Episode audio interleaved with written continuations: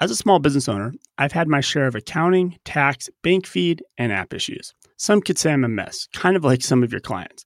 But as I reflect on the last three years of my business, the one app that I've had not any problems with is OnPay. It's been set it and forget it payroll. Stay tuned to hear more from our sponsor OnPay later in the episode.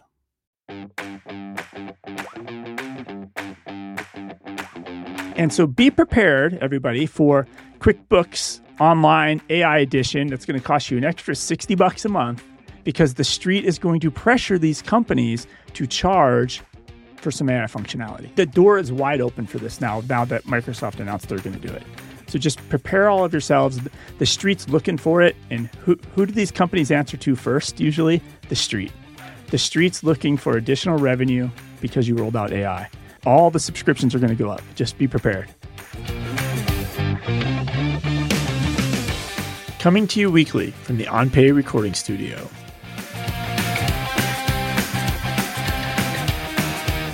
Hello and welcome to the Accounting Podcast. I'm Blake Oliver.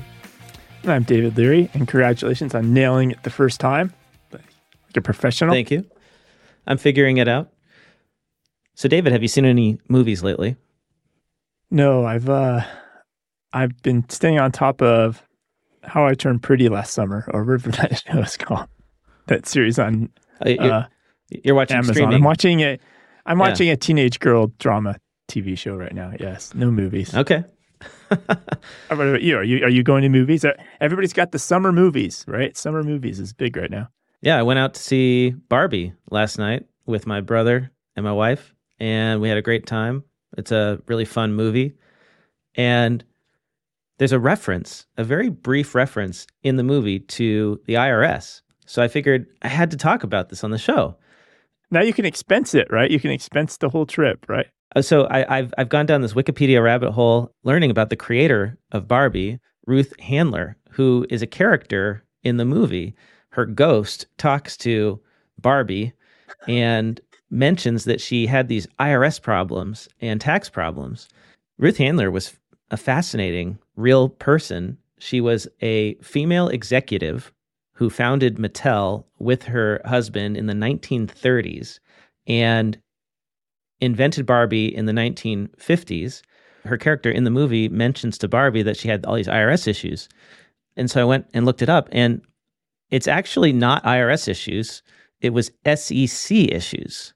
In the 1970s, the Securities and Exchange Commission, they investigated Ruth and other former Mattel executives and alleged that senior management had issued statements that were deliberately false to give an illusion that they had impressive sales growth in 1971, 72, and 73, and that they may have overstated their pre-tax income of 34 million in 1971 by as much as 15 million to 20 million dollars.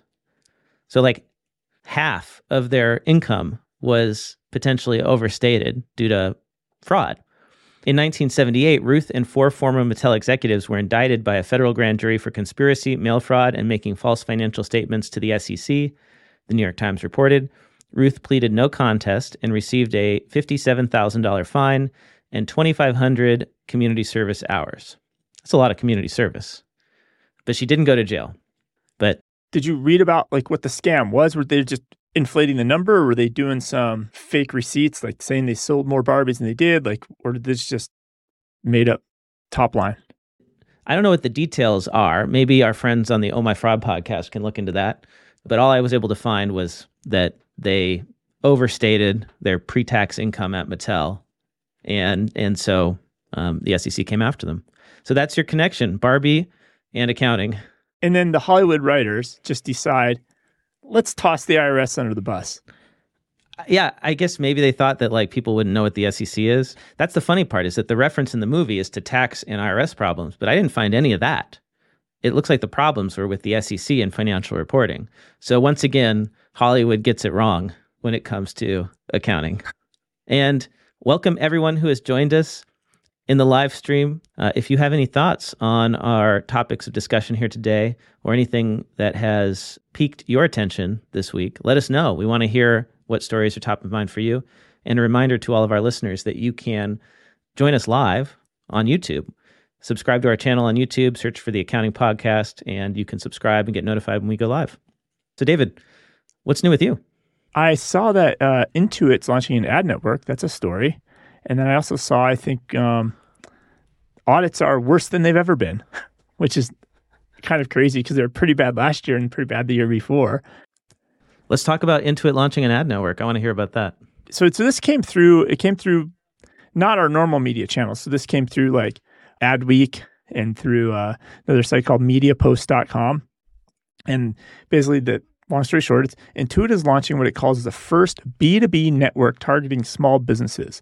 They're calling this SMB Media Labs. So let me click on this, add to stream here.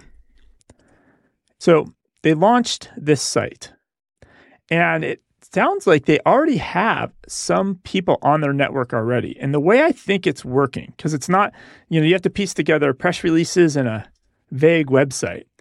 So let's say, Blake, you want to run an ad targeting dentist offices that have four employees. Intuit has that data. They knew who those people are. And they, maybe you want to target ones that have certain revenue metrics, right? Intuit has that data, that QuickBooks data. And they're not selling the data, but it looks like what they're going to do is you want to market to those people. So you actually go to Intuit to buy your ads, then Intuit runs those ads, like say on Facebook for you.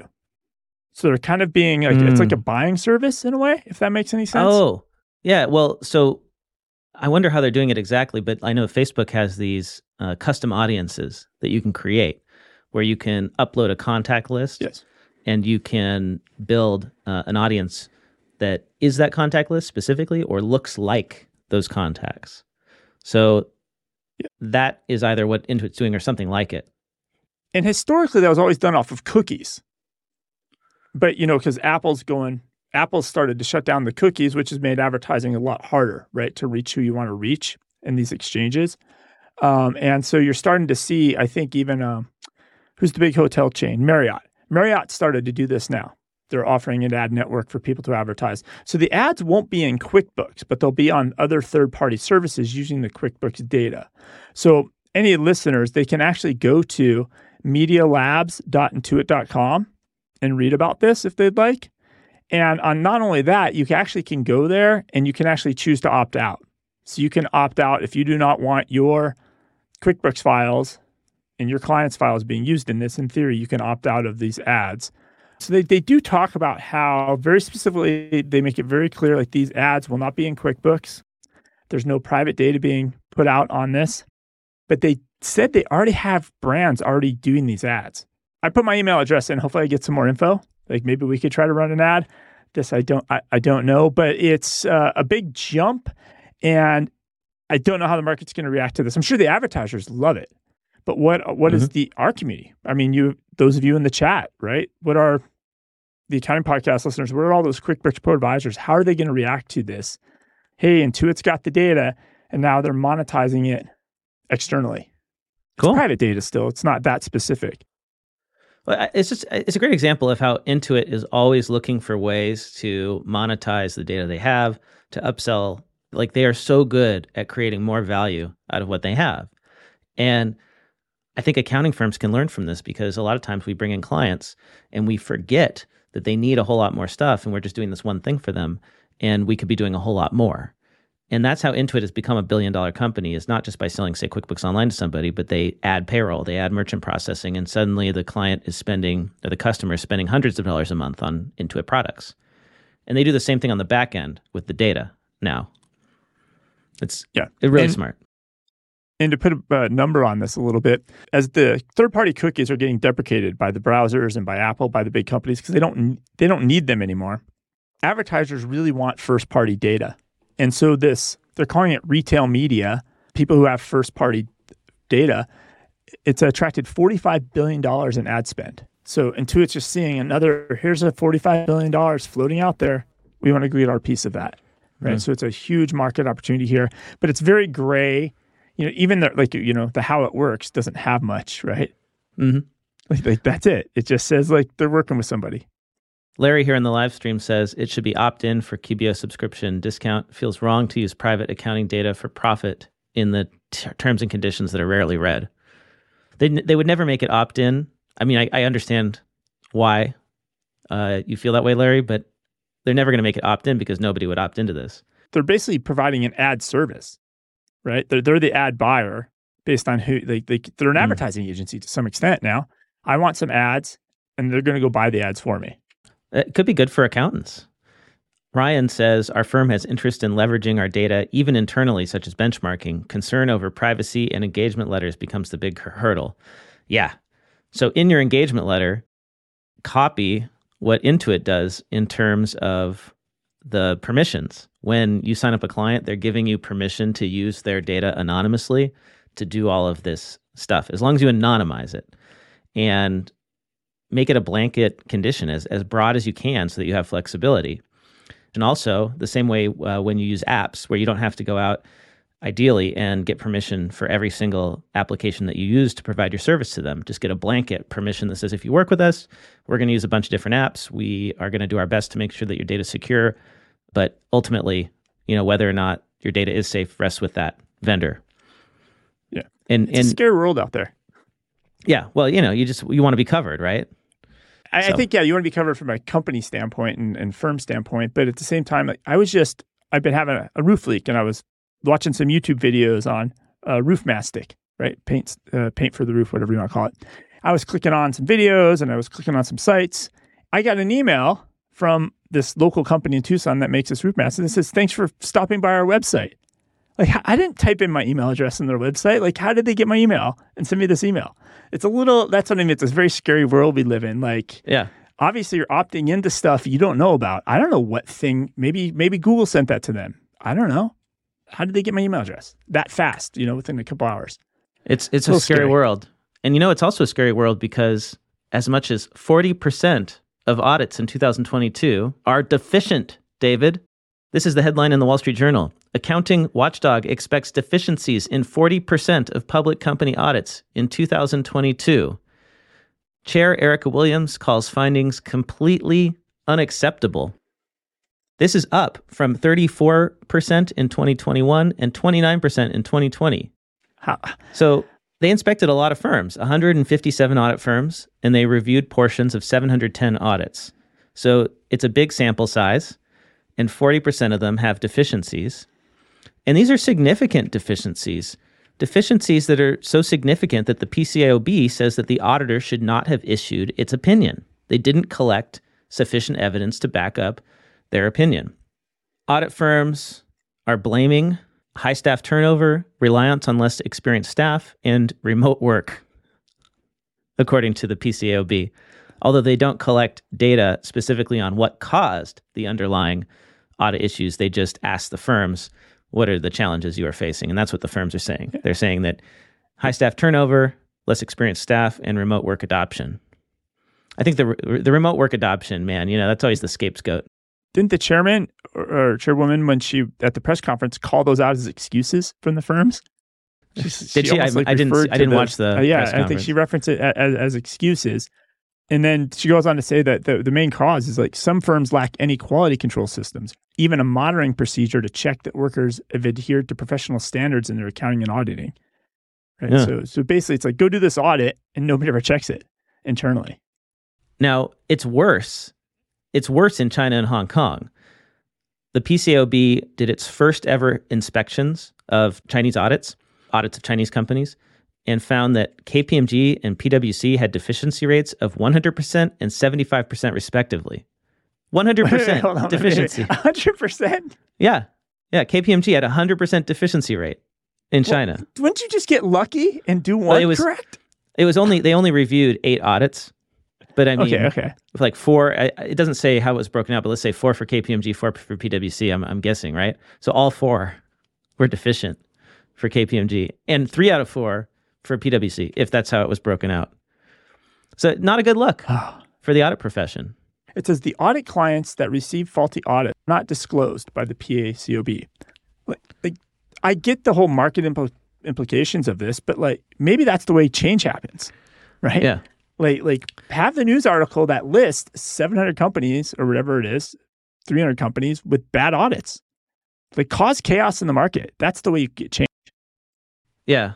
Yeah. By hiding this, by shielding these companies, there there's like there's no there's no real penalty.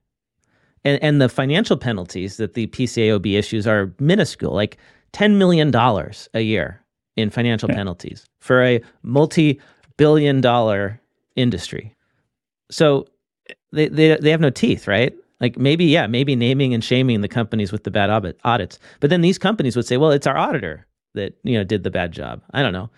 But I agree with you. Like this, and, this isn't sustainable. And that goes by a bigger question because the whole reason the PCAOB was created in, tw- in 2002 was because of the whole Enron Anderson mess, right? So now it's it's 21 years later. They're coming out with these big press conferencing how it's completely unacceptable the state of audit. Yeah. And I'm like, well, what have you been doing for 20 years? Well, they didn't do much. you're supposedly years. being the oversight for 20 years. Like some of this is on you too. You just can't say it's these big firms. Like, yeah, you're part of the problem. Well, um, i have said it before. I'll say it again. The way that you fix audit is that you make auditors truly independent. They should be hired by an independent third party, not by the companies they audit, and they shouldn't be doing consulting work. They should be completely separate and only do audit and not be a part of these big consulting firms, which is what the big four have become. They are consulting firms that happen to do audits. And that's a huge conflict of interest, no matter how you skin it. And I think the PCAOB is a conflict of interest, right? And I feel like you talked about this on the podcast a year and a half ago. Like there's people that they're they're senior members at these big audit firms and they go to work for the PCAOB, then they go back to one of the firms. There's this like this dance that happens and like who's going to rat out the firm you might go take a job at, it's yeah. I don't know. The whole thing's uh, pretty broken. But forty percent, like, like, at what point do we start panicking? Forty percent is pretty high. Well, and the, and the question, a really good question that Michael asked in the live chat is, what's the threshold for an audit to be deemed deficient? And this is not clear. It's not clear based on PCAOB's communications what exactly that means. Like, how deficient does it have to be? So maybe if they gave us more information on this, like just how bad the audits are, then we would know. They do have two different types of deficiencies. There's like a, a really bad one and a less bad one. It's a good point, Michael. Romeo says the PwC Australia MARA law leaks sort of proved that a lot of the reasons big clients stick with large firms despite deficiencies is for, quote, the added benefits, unquote. Tim says PCAOB are just disgruntled B4X auditors disgruntled. So actually, David, the, the PCAOB has done something to increase transparency a bit. There is now a website where you can search PCAOB inspection reports by how many screw ups an audit firm made. They have put 3,700 PCAOB inspection reports online. It's called the Firm Inspection Reports page. Uh, I haven't actually looked at this yet. I've got it up on the screen for our live stream viewers. You can search by deficiency rate. So I could actually say, okay, who had a really high deficiency rate, more than 50%? KPMG in Japan, they had a 67% Part 1A deficiency rate out of three audits. So two out of three failed. Let's see who has the highest. Postlethwaite and Netterville in the US had a 100% deficiency rate, but they only had one audit reviewed. So just for somebody like EY. Yeah. Like, so EY is going to do, in theory, how many audits this year? Uh, I mean, hundreds. Uh, yeah, I don't know. Probably. Yeah, and the PCAOB be. might review two or three of them. Well, more than that for the big firms. Okay, so here's here's here's some uh, firms right. with more audits reviewed than just one. Withum, Smith, and Brown had 17 audits reviewed for 2021 and had a 76% Part 1A deficiency rate. RSM, 15 audits reviewed, 73% deficiency for 2017. Oh, I can do the year. I can filter by the year too. So, okay, here we go. So, for, for firms with more than, let's say, five audits reviewed in 2021, let's look at the deficiencies. MaloneBailey, yeah, they had an 86% deficiency rate. So, there's some firms out there that are like not doing well based on what the PCAOB thinks they should be doing. Like, really bad, right? Like, if the PCAOB is setting the standard for what a quality audit is and you're getting 70, 80% of your audits marked as deficient, there's a problem there. But I mean, this just keeps happening year after year after year, right? So, how, how do you improve this? How does this get better? It's getting worse. So, the question is, how does it get better? I don't have an answer to that. I don't have an answer. It sounds like Okay. It, it can't be AI. It- oh, it's AI. You know, just throw out the the simple answer. But the, what's interesting, Well, is they- eventually, they, talk I about mean, the uptick think- in failures. Maybe AI will do a better job. Sorry, go ahead, there, David. There's a delay. Oh, I was to say they uh, they talked about the uptick in failures.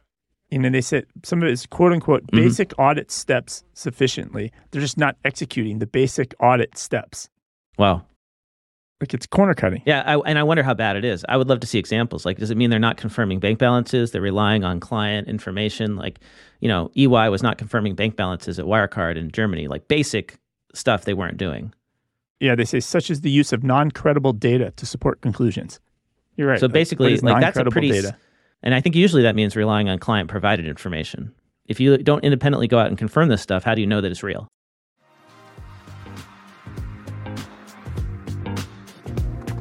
This episode of the Cloud Accounting Podcast is sponsored by OnPay.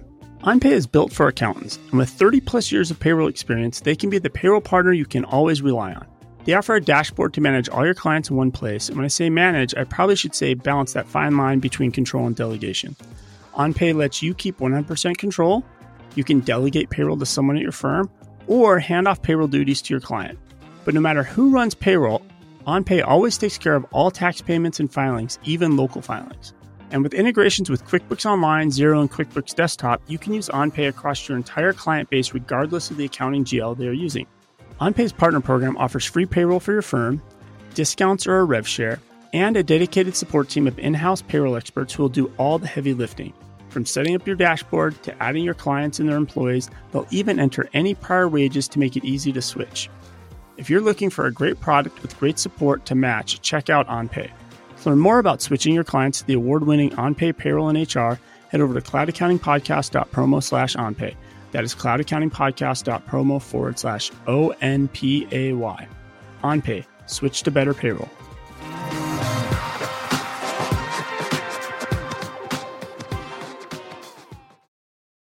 Okay, let's move on. There's this report from the Center for Audit Quality about the 150 hour rule. My favorite topic, David. I'll pull this up on the screen here.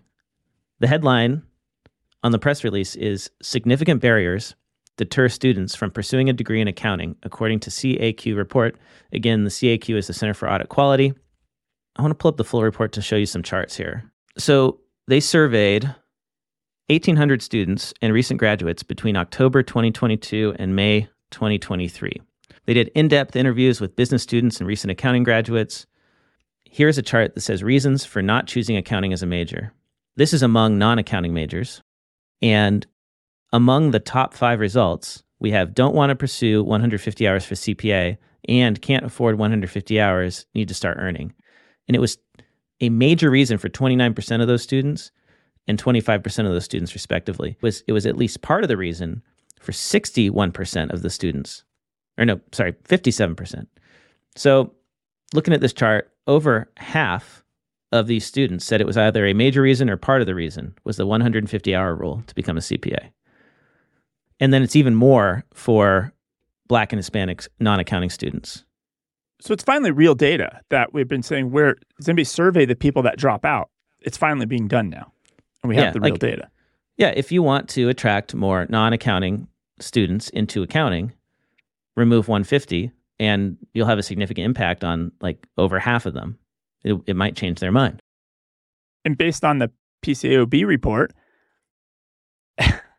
it's not like the education, the increase in education is helping improve quality of the industry or the audits. Like, Right, right. like, the- yeah, in if, theory, that should all be getting better. yeah, if if the 150 hour rule was increasing audit quality, it wouldn't be going the wrong direction. So, among those planning to pursue accounting, the cost of the additional classes to reach the 150 credit hours of education is a major obstacle for 31% and is at least a contributing obstacle for 75%. So 75% said that 150, the cost of the education, is an obstacle. And for a third, about a third, it's a it's a significant obstacle. And additional time, same thing. 74% say it's an obstacle or a major obstacle, with 20% saying it's a major obstacle. So that's among people who are already majoring in accounting. So, I mean, yeah, this to me is real strong evidence that it has a negative impact on the number of accounting grads and that students are switching out to other majors. And at the end of this, do they make any conclusions as far as like the impact this will have on the audit industry? Do they take this data they have and project it out to the future? I don't I don't know. I didn't see any conclusions in the report. Okay. I mean, it, it just identifies the reasons. Okay. I think the problem is this is like a, such a touchy issue. Is that like no, you know, even though eighty percent of the profession, in my estimation, is against 150 or supports an alternative that doesn't require as much education. For example, swapping that second, that extra year of education for a year of experience, right? Going back to offering 120 plus two years of experience. The vast majority of accountants, CPAs, are in favor of that, but the leadership is not. And it's because the leadership put in place these rules and doesn't want to admit that they made a mistake. That's my theory. Did you see that the IRS is not going to do unannounced visits anymore? Oh, yeah. I saw that. Which I didn't even know they were still doing, but apparently they're doing tens of thousands a year. Still. Just showing up at your business to shake you down. Or your house. No. But, but I, I, guess I was just confused. Like, how is this even efficient? Uh, it's like, not. I think that's one of the reasons. If I go on vacation, stopping. I'm not home. They're just wasting time driving to my house. It doesn't make any sense. Well, and you know, now with like ring video cameras and stuff, like you see people at the door. Like you don't, you're not going to come to the door when you see like guys in suits who look like IRS agents yeah. standing there. You hide out. Um, yeah. So they're going to replace this with um, mailed letters and then uh, a follow up call to like schedule a meeting ahead of time. So yeah, but I, I didn't even know they were still doing this. So I, I think they'll spread the word to your friends, like because then you know the whole oh the seventy you know all these IRS agents with their guns are going to come hammering down doors from the eighty billion dollars. Tell your friends, spread the word. They're not even going to come make visits unannounced anymore. So spread yeah. the word. They should just harass you on social media. That's how they can do like comment on all your Instagram posts. That'll get your attention. you didn't pay your taxes yet. That's really yeah. funny. That can be effective. Uh, did you have you been following the Hunter Biden saga, David? I think I think I saw something where he's trying to negotiate a settlement so that way if we get a different president, he won't get prosecuted differently or something. I don't know, something like that. Fill me in on this this political tax drama there were these IRS whistleblowers who testified in Congress. Special agents from the IRS testified before the House Oversight Committee about their investigation into Hunter Biden's taxes. They accused the Justice Department officials in this investigation of giving preferential treatment to Biden and slow walking the probe. The agents claimed that prosecutors did not push for felony charges, allowed the statute of limitations to expire on some tax charges, and retaliated against them by removing them from the investigation. The agents also alleged that prosecutors concealed evidence, delayed search warrants, and instructed investigators not to ask certain questions during interviews. So, Hunter Biden's getting special treatment is the allegation here by these career IRS agents. Not really a surprise. I mean, like, that doesn't surprise me at all, right? Like, sons of presidents tend to get preferential treatment. yeah, you don't, but you don't it's not want good, to see this. It's not it a good look. help. No. Yeah, it's not a good look for the for Biden. And they really pissed off these agents who testified. Joseph Ziegler, one of the agents, he wrote an op-ed in the Wall Street Journal saying that uh, criticizing these Justice Department officials and believes that a special counsel should be appointed so an independent reviewer can fully examine the investigation and proper and improper decisions. What's next, David? Do you want to do app news? Do you have something else that's not app news ish? Let's go into the tech. So Sage announced their earnings, and short answer, you know, it's up. They have a rising cloud. Uh, U.S. sales are up. They're they're doing it's fine, but the conference calls are always the interesting questions. And there wasn't actually there wasn't a lot in their conference call, but this ties back to last week how we talked about how Microsoft is going to add a fee in Microsoft Office to get AI. Yeah, like 30 and bucks per their stock per month. all time high. So they were specifically asked. Uh, this is this is uh, one of the analysts, analysts asking the question at the Sage conference call. Could you please discuss the upsell opportunity from AI productivity tools to the installed base? Now, Sage didn't really answer this. They just said they're doing AI stuff, blah blah blah. They spend about 15, 16 to 70 percent of the recurring revenue are on R and D. But the fact that that question was asked tells me they're going to ask it to QuickBooks, they're going to ask it to Xero, they're going to ask it to every public com- Bill.com, all these companies. And so be prepared, everybody, for QuickBooks Online AI Edition that's going to cost you an extra 60 bucks a month because the street is going to pressure these companies to charge for some AI functionality. Like the wind, the door is wide open for this now. Now that Microsoft announced they're going to do it, so just prepare all of yourselves. The street's looking for it, and who who do these companies answer to first? Usually, the street. The street's looking for additional revenue because you rolled out AI. So all the subscriptions are going to go up. Just be prepared. There's a new AI tool called Fraud GPT. This is available on the dark web for $200 per month. The tool can be used to write malicious code, create undetectable malware, and find leaks and vulnerabilities. It is unknown which large language model was used to develop Fraud GPT. The rise of tools like Fraud GPT pose a significant threat to cybersecurity and highlights the need for robust defense strategies. So, all those phishing emails that you get are going to get a lot better. And you know the the joke about um, like you know these like the emails that, that sound like they were written by somebody who doesn't know English. Right? That that's going to go away. These they're going to get really good. So be on the lookout for for really sophisticated fraud attacks. trying to um, so I, and I'll just mention it because I don't know if it's worth talking about the article, but there was a thing about the IRS. They got they get thrown audits as far as their security awareness, and apparently the IRS is really good. So these phishing emails, they, when they get tested, they're they're good at everything but the after action review whatever they call it, the the wrap up and like making sure it's documented very well, the the the incident, right? So, but it's good to know like the IRS they've obviously trained the staff enough to recognize intrusions. But like you said, if these get better, if if they don't smell like an, a fake intrusion email, what do you do? Right? Yeah, right. Yeah, that's what I look for. Is like the you know the links don't look right, the the verbiage is weird. But if all that's accurate, I'm gonna have to be a lot more careful about what I click on. This episode of the Cloud Accounting Podcast is sponsored by Relay. Between Blake and myself, we now have three, four, or maybe five business entities, 20 or so checking accounts, and dozens and dozens of virtual cards. It would be impossible to manage all of this if we weren't using Relay as our small business bank. Relay is truly a part of the tech stack we use to run our businesses. Relay allows Blake and I to each have our own logins, we can grant access to our team, and even our accountant without sharing passwords or two factor authentication codes.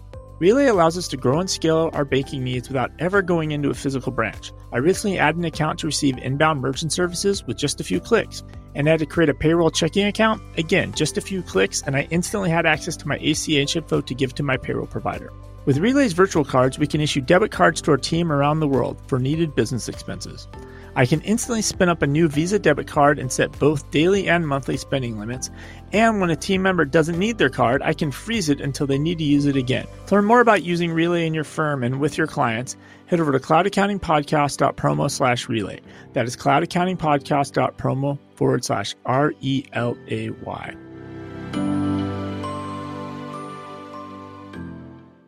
I saw a really interesting article about a use of AI, an actual practical use of AI on the Zapier blog. There is a company called Vector Media. They're the largest transit advertising company in the US. And they were having an issue with too many customer support, tickets and not enough time for their agents to give personalized responses. And Zapier did a great write up on how they used an integration with Zapier to help. So they use a tool called, um, I think Freshdesk is their tickets support tickets tool and they integrated it via Zapier with ChatGPT Plus, and it sends every customer support inquiry over to ChatGPT via the API, and then drafts a response and a summary and posts it as a note into the ticket in Freshdesk. And so the agent can read the summary and see the suggested response and copy and paste it. So it's a really good example of like a today use case. So you still have the human interacting with the other human. Yeah. It's just that human, instead of them going and finding stuff and copying and pasting, it's just served up to me instantly. And then I can pick and choose the pieces that were served up to me to deliver the final product to the final response to the customer. Yeah. I think drafting summaries and responses and just putting those in context in whatever app you're using to do customer support is just so powerful. I'm doing something similar with Notion where I save articles throughout the week into Notion that I want to talk about on the show. I used a Zapier integration to send every link that I save into this database over to ChatGPT. And I have a pre written prompt that goes with it that says, please summarize this in one paragraph for me with all the key statistics called out. And then it posts that back into the into a field in Notion. So I have my list of articles and a brief summary of every story. Now I need to go look at the story to make sure that what ChatGPT summarized is correct. And I find that most of the time, like vast majority of the time, I actually can't remember the last time, and I've been doing this for months now, where it's gotten something wrong. Because I also have a little lever in terms of uh, hallucination. Uh, how much liberty should it take with the facts? And I set that as close to zero as possible. So, you know, integrations like that, implementations like that are possible right now in your firm. And I would encourage you to explore those with Zapier. It's a it's a great, really inexpensive way to get started. You're talking 50 bucks a month for a Zapier subscription. The chat GPT API is incredibly cheap. I spend like a few dollars a month on it. It's amazing. So give it a shot. Uh, Michael Berg has a great comment here. I'm going to bring it up on the screen. The FBI needs to launch their own fraud GPT, such an easy evidence collection. And I remember all these uh, criminals got the honeypot because they, they basically the FBI basically sold you know clean burner cell phones like for years and they were all not burner cell phones. They were all fbi cell phones that they sold to organized crime and they took down this huge it was like a worldwide sting but it, it's kind of the same thing. Absolutely they they should create tools like this uh, you know how to cheat at taxes website and then you just let, let everybody let them come to you. It's actually really smart. There is a new conversational ai that i saw a demo of online um, i wonder if i can put this up and play it for you. It's called Air. I'm going to try playing this. So this is an AI sales call. The the sales rep is an AI. Hey James. Yeah, who's this? Hey James. It's Alexander from Tesla Motors. How's your day going so far? It's going pretty good, my man. How about yourself? You said from Tesla, right? It's the car company? Yeah, that's right. I'm calling from Tesla Motors, the car company. Did you have any trouble or questions while customizing your car on our website? Uh, no, we're just kind of shopping around and, uh, you know, just taking a look. Gotcha. That makes sense. Sometimes we're just exploring our options before making a decision, and I totally respect that. Can I ask you why you were looking into a Tesla in the first place? Yeah, I mean, uh, I've had my car for way too long now, and so I've kind of taken a look at options. And I have a lot of friends who just absolutely rave about Tesla, and you know, me myself, I'm actually a big fan of Elon, uh, Elon Musk. So I figured I might as well take a look and uh, kind of explore my options there and see what you guys had available.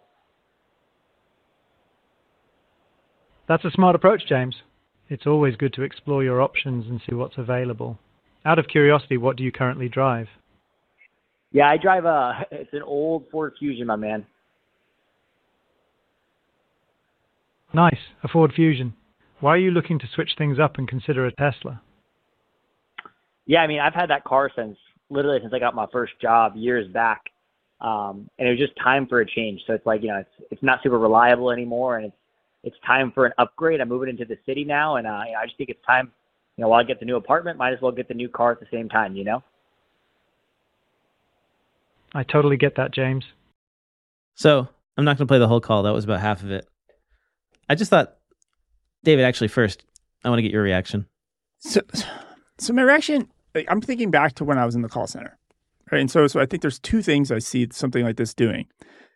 It's not going to replace your your A plus sales guys, your A sales guys, your B sales guys. Those guys are going to benefit from AI in other ways, right? Like, like, but if you're a C employee and D employees, because I remember those guys when they were on phones, yeah. And they all they do is just restate what the customer just told them. And to be honest, it was just like that. If I go back 30 years ago, listening to a, a C employee or a D level employee like, take phone calls, that's how they interact with the customers. Kind of like nothing, nothing real, right? Reading a script. Actually, Basically a real, reading a script. There was a call taking place. Words are being exchanged. but there's not any actual thing happening there. And so this is where if you're a D employee or C employee, AI is going to take your job. Mm-hmm. Like, because because it can do a shitty job just like you're doing a shitty job. Like, is that going to close a sale? Probably not. Right. But yeah. it can do a shitty job. And if you do shitty work, you're going to lose your job. That's my that's my reaction listening to that. I couldn't have said it better. Tidy4 says this sounds so monotone I would have hung up the phone. And Luke says maybe something on the other side of the human experience in AI. People might like that. These sort of tools can somewhat mimic that. But I'm excited to be able to skip the small talk and jump straight to the point. I, I think there is a benefit to AIs, which is that if you're asking a simple question and it has in its database, you can just get that response right away. That's what voice assistants suck at right now is like they can only do this small subset of tasks. But imagine when we're going to be able to talk to them and like Siri can go search through your emails and find that order that you placed and you need the order number. Or you're checking into the hotel and you need to get the information about it and you don't have it handy. You just ask, right? Or if you do call up QuickBooks support, an AI answers and is actually going to be better at getting you to the right place than the human was, who would constantly misdirect your calls or hang up on you not saying I'm not singling out Intuit there, but I mean that's just like a common customer support gripe, right? Like you said, those first level employees, the ones you reach first, are the worst most of the time, unfortunately. Yeah, or it's it's very high turnover positions too, because like you're always yeah. having to like get rid of this the D performance and you replace them, and it's hard to improve that. And you, you never have to fire a, a, an AI it can if you just need a C level job, it'll be there. Good enough. Yeah. Um, ChatGPT now has custom instructions. So basically, this lets you save certain instructions for every prompt. So Heather Smith uh, in Australia was saying, This is great because now I can tell it to always use Australian spellings and I'm not going to get those American English responses. So, examples of how these chat tools are getting better and more useful for us or or if you have a certain tone that you always want to use in all of your responses that you're drafting with it, you can do that. I haven't tried it yet myself, but I'm going to give it a shot. So I can say always put the airplane emoji in my calendar appointments. Exactly. Yeah. For maybe, maybe maybe it's the dream of it starting to learn my preferences. Mm-hmm. Start being here. Um, Plaid announced that they're going to uh, work with Cross River Bank. So Cross River Bank's one of these banks that has APIs and they let other fintech companies use their bank rails. Well, Cross River Bank is one of the FedNow banks. So now, in theory, app developers who never integrated with any bank, well, they because they if they integrate with Plaid, they can use Plaid's payment system. And in theory, now a lot of apps should be able to start offering instant payments using FedNow.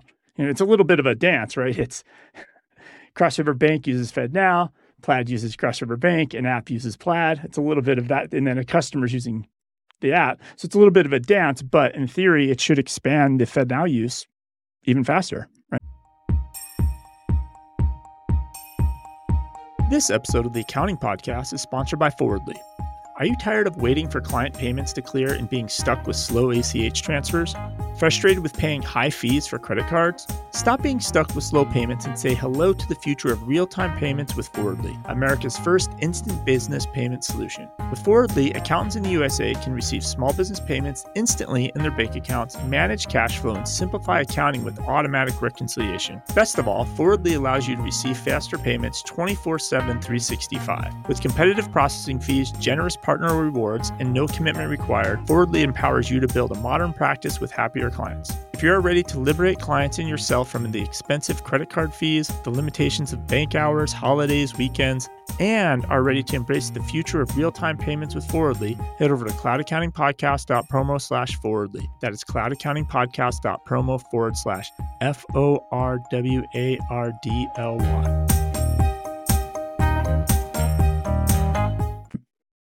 Shall we get to listener mail? Yes. All right. We got some comments on our TurboTax live demonstration, walkthrough, review, whatever you want to call it. If you have not listened to this episode yet, you got to listen to it. Uh, David and I spent, well, the video is about what, 45, 50 minutes. And it's yeah. the entire experience that we had working with TurboTax Live on our business return. So we filed an LLC partnership return. with TurboTax full service. And we documented the whole experience. It's on the podcast feed, it's on YouTube. Check it out. We got an email response or uh, thoughts from Jason Ackerman. He had some comments on this. Um, he said that he thought it was interesting that they required an operating agreement and other supporting documents and didn't just take a trial balance, that this is a good thing and that they had quality control in place. I thought that was, you know, smart. The actual technology was not that great, Jason says. Like David said on the pod, the fact that you had to upload documents and not just give access to QBO makes the process a lot clunkier. And the fact that we had to download the 88, uh, 8879 and physically sign it was surprising. So that was just for the um, Arizona state authorization because Arizona doesn't allow a digital signature on those yet. But the federal one, we were able to e-sign. And and I think David, that was your best point. Is like they should just connect to QuickBooks, and I think they probably will eventually, right? Like this was their yeah. first year in operation, so it it's, yeah. makes the most sense. Um, one of the com- two comments said, that I've seen resonating. Oh, you still have the same letter? Good. Yeah, well, I mean, feel free to you know, interrupt at any point. Um, Jason made a lot of points here. Uh, he said the process took a long time. That in his firm they would have had the partnership return done in probably two days with review, and the price was surprisingly high for what you got, which I think is something we can all learn from. If your CPA firm is charging less than fifteen hundred for a business return, then you are doing it wrong, and that's the price that we paid for this return. Now I will say that Intuit does discount this price. We paid the full list price but during tax season, when they were promoting the service for the first time, they were discounting it down to like seven hundred to eight hundred dollars for the return. And also remember, this is their full service. This isn't the one where you do it yourself and then they review it. This is the full service offering where they do everything and you don't touch the software other than the portal. I think the the most interesting comment Jason made was the fact that there was no advice given at all. It was just a return that we got. There was no how do you save on taxes next year? How do you maximize deductions? How do you find all the industry specific tax credits? We, we didn't get any of that. That's a really good point. In my experience at firms, I don't really get it. You didn't really get it either. You get like some links to some things. Like, yeah, here's a link on how to set up this mm-hmm. retirement plan thing or whatever. I'm like, in, I could just Google that myself. Uh, the two comments that I've seen pop up over and over again on social media and on um, YouTube comments, etc. One is everybody notices the ten dollar reconciliation difference, and everybody says that's going to haunt us next year. Apparently, uh, I don't think so, the, I don't think so because it was just a difference between like uh, it was a reconciling item on the bank statement. Yeah, you know, like, uh, but maybe is is what it is. And then the other piece that a lot of people picked up on is we happen to have our bookkeeping in somewhat order. Yeah how long would this have taken if our bookkeeping was a mess? Right, because they weren't going to help us fix it. They they, they require yeah. that. Yeah, so maybe we send it back, and they're like, no, it still doesn't reconcile, still doesn't tie out. We send it back, still doesn't tie out. Maybe you'd never get your taxes done in that case. And it's interesting. You don't have they don't make you pay until you're ready to file. So like, yeah. yeah. And I just don't get. But and I mean, obviously, I'm not a firm. I just can't imagine doing anybody's taxes if I'm not doing the books for them. Mm-hmm. The odds of people, we're a defect in the matrix coming in with a decent set of bookkeeping books. Yeah. Right. Like most people don't. And like, how do you do their taxes? I, I, I don't even know how that works at a firm. You had a firm, but you didn't do taxes. Like, anybody in the chat, how do you do taxes when they people's QuickBooks suck? Like, how do you do it? I, I, I don't know. I wouldn't want to do it. No. Um, I got some quick news before we go. Just some quick hits. Yeah. Jeannie Whitehouse has been named as the new president of the IT Alliance. The ITA is the Information Technology Alliance. It's a membership association of mid market technology professionals in North America. Whitehouse, known as the Countess of Communication, will take over from outgoing President Sean Slavin in August. And our listeners may know Jeannie from her presence on the accounting conference speaking circuit. She is the uh, redneck CPA in the wine industry in, in Napa, as she describes herself, who loves basset hounds. So you can expect to see her running the IT Alliance. And in other professional news, folks moving around the profession, Peter Olinto, Sugar Bear, as he is affectionately known over at Becker, is leaving Becker. I mean, I can't I can't imagine how many thousands and thousands, tens of thousands of CPA candidates are huge fans of, of Peter from taking Becker classes. Uh, he he made it really interesting. I didn't take Becker; I took Gleim, uh, but all my friends took Becker. It seems like and love Peter Olinto, and I actually got to go to like a, a happy hour with him when I was uh, in public accounting and got to meet him. He's like a celebrity. You know, people come up to him and are like, they they they are starstruck. So it's not clear where he's going to go. He was there for 25 years, um, but he is not leaving education. It, it looks like uh, Going Concern has an article related to this, and there's a I, this is either a tweet or a LinkedIn post, and it says, "Congratulate Peter for starting a new position as a global lead instructor at UWorld." UWorld, hmm, like not like the capital U World. UWorld test prep. Oh, it's a big test prep company. All right, so he got a new gig. So he's he's not leaving the uh, test prep world. He'll be there still. What else? Oh, CPAjournal.com covered public remarks by Paul Munter, the SEC chief accountant, and Richard Jones, the FASB chair. And something caught my attention. Jones, back uh, in earlier this month, he said that FASB has reset its agenda based on stakeholder outreach, that key focus areas will include intangibles, disaggregated disclosures, cash flow statements, and timely standard setting. But he doesn't see a need to rethink held to maturity accounting based on bank runs. Both amortized cost and fair value are presented today, and he sees that as sufficient. Of course, my problem is that the uh, amortized cost and the fair value, like the fair value stuff, is all buried deep in the financial statements and nobody reads it. So even though it's presented, it's not obvious. Like I think they could do a better job presenting that sort of thing. I don't know. It's just it's so messed up that like I, I don't understand this. Like that banks can choose how they want to value these assets held on their balance sheets. Like why do they get to choose? If if we wanted to have like reporting be easily comparable across banks, we should just say, here's how you do it, here's the rule, and you do it this way. You don't get to choose whether or not you're going to use amortized cost or fair value or whatever. Like, like it's there's too much discretion, and that's what allows management to manipulate the numbers. Yeah, and and there's certain. I mean, you want it happening anywhere, but I think it's certainly more risk when banks are doing it. They're yeah. playing games with their numbers. We don't want banks to be playing games. No. Yeah. Anything else before we go, David?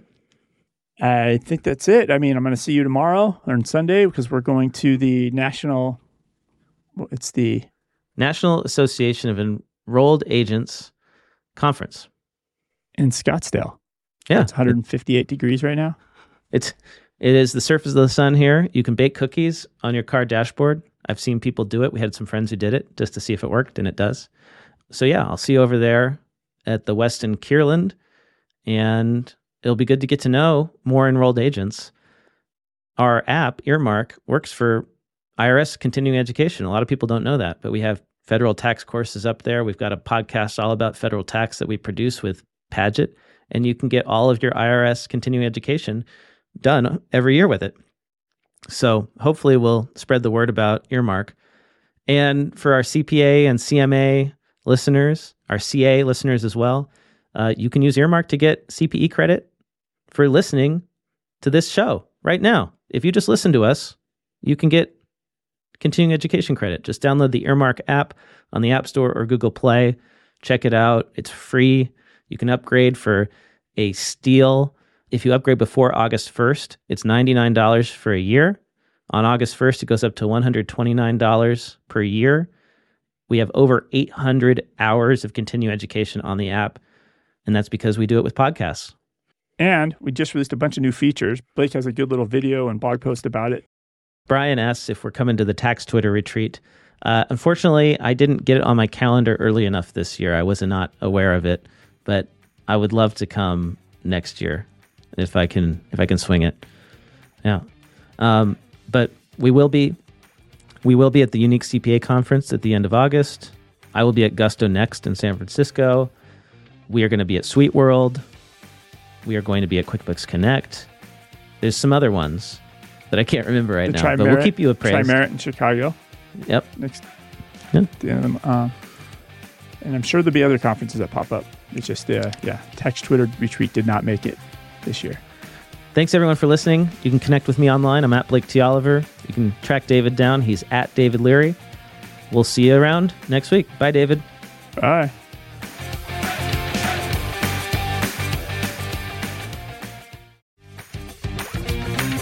Time for the classifieds. Your accounting clients don't want another shiny app they have to log into. They want to be met where they live in their email inbox. FinDaily does just that. FinDaily automates the communication of key financial data by sending it to your client's inbox daily. Try FinDaily out for free at findaily.io. That's findaily.io. Sick of waiting for same day ACH transfers that stick to bank hours or paying high fees for credit cards? Stop settling with slow payments and say hello to the future of AR with Forwardly, America's first accessible instant payment solution. With Forwardly, accountants in the USA can receive small business payments instantly, 24 7, 365 days a year, manage cash flow, and simplify accounting with automatic reconciliation. With generous partner rewards, ridiculously low fees, and no monthly charge, you can start thinking forwardly at forwardly.com. That's forwardly.com. Want to get the word out about your newsletter, webinar, party, Facebook group, podcast, ebook, job posting, or that fancy Excel macro you just created? Why not let the listeners of the Cloud Accounting Podcast know by running a classified ad? Hit the show notes for the link to get more info.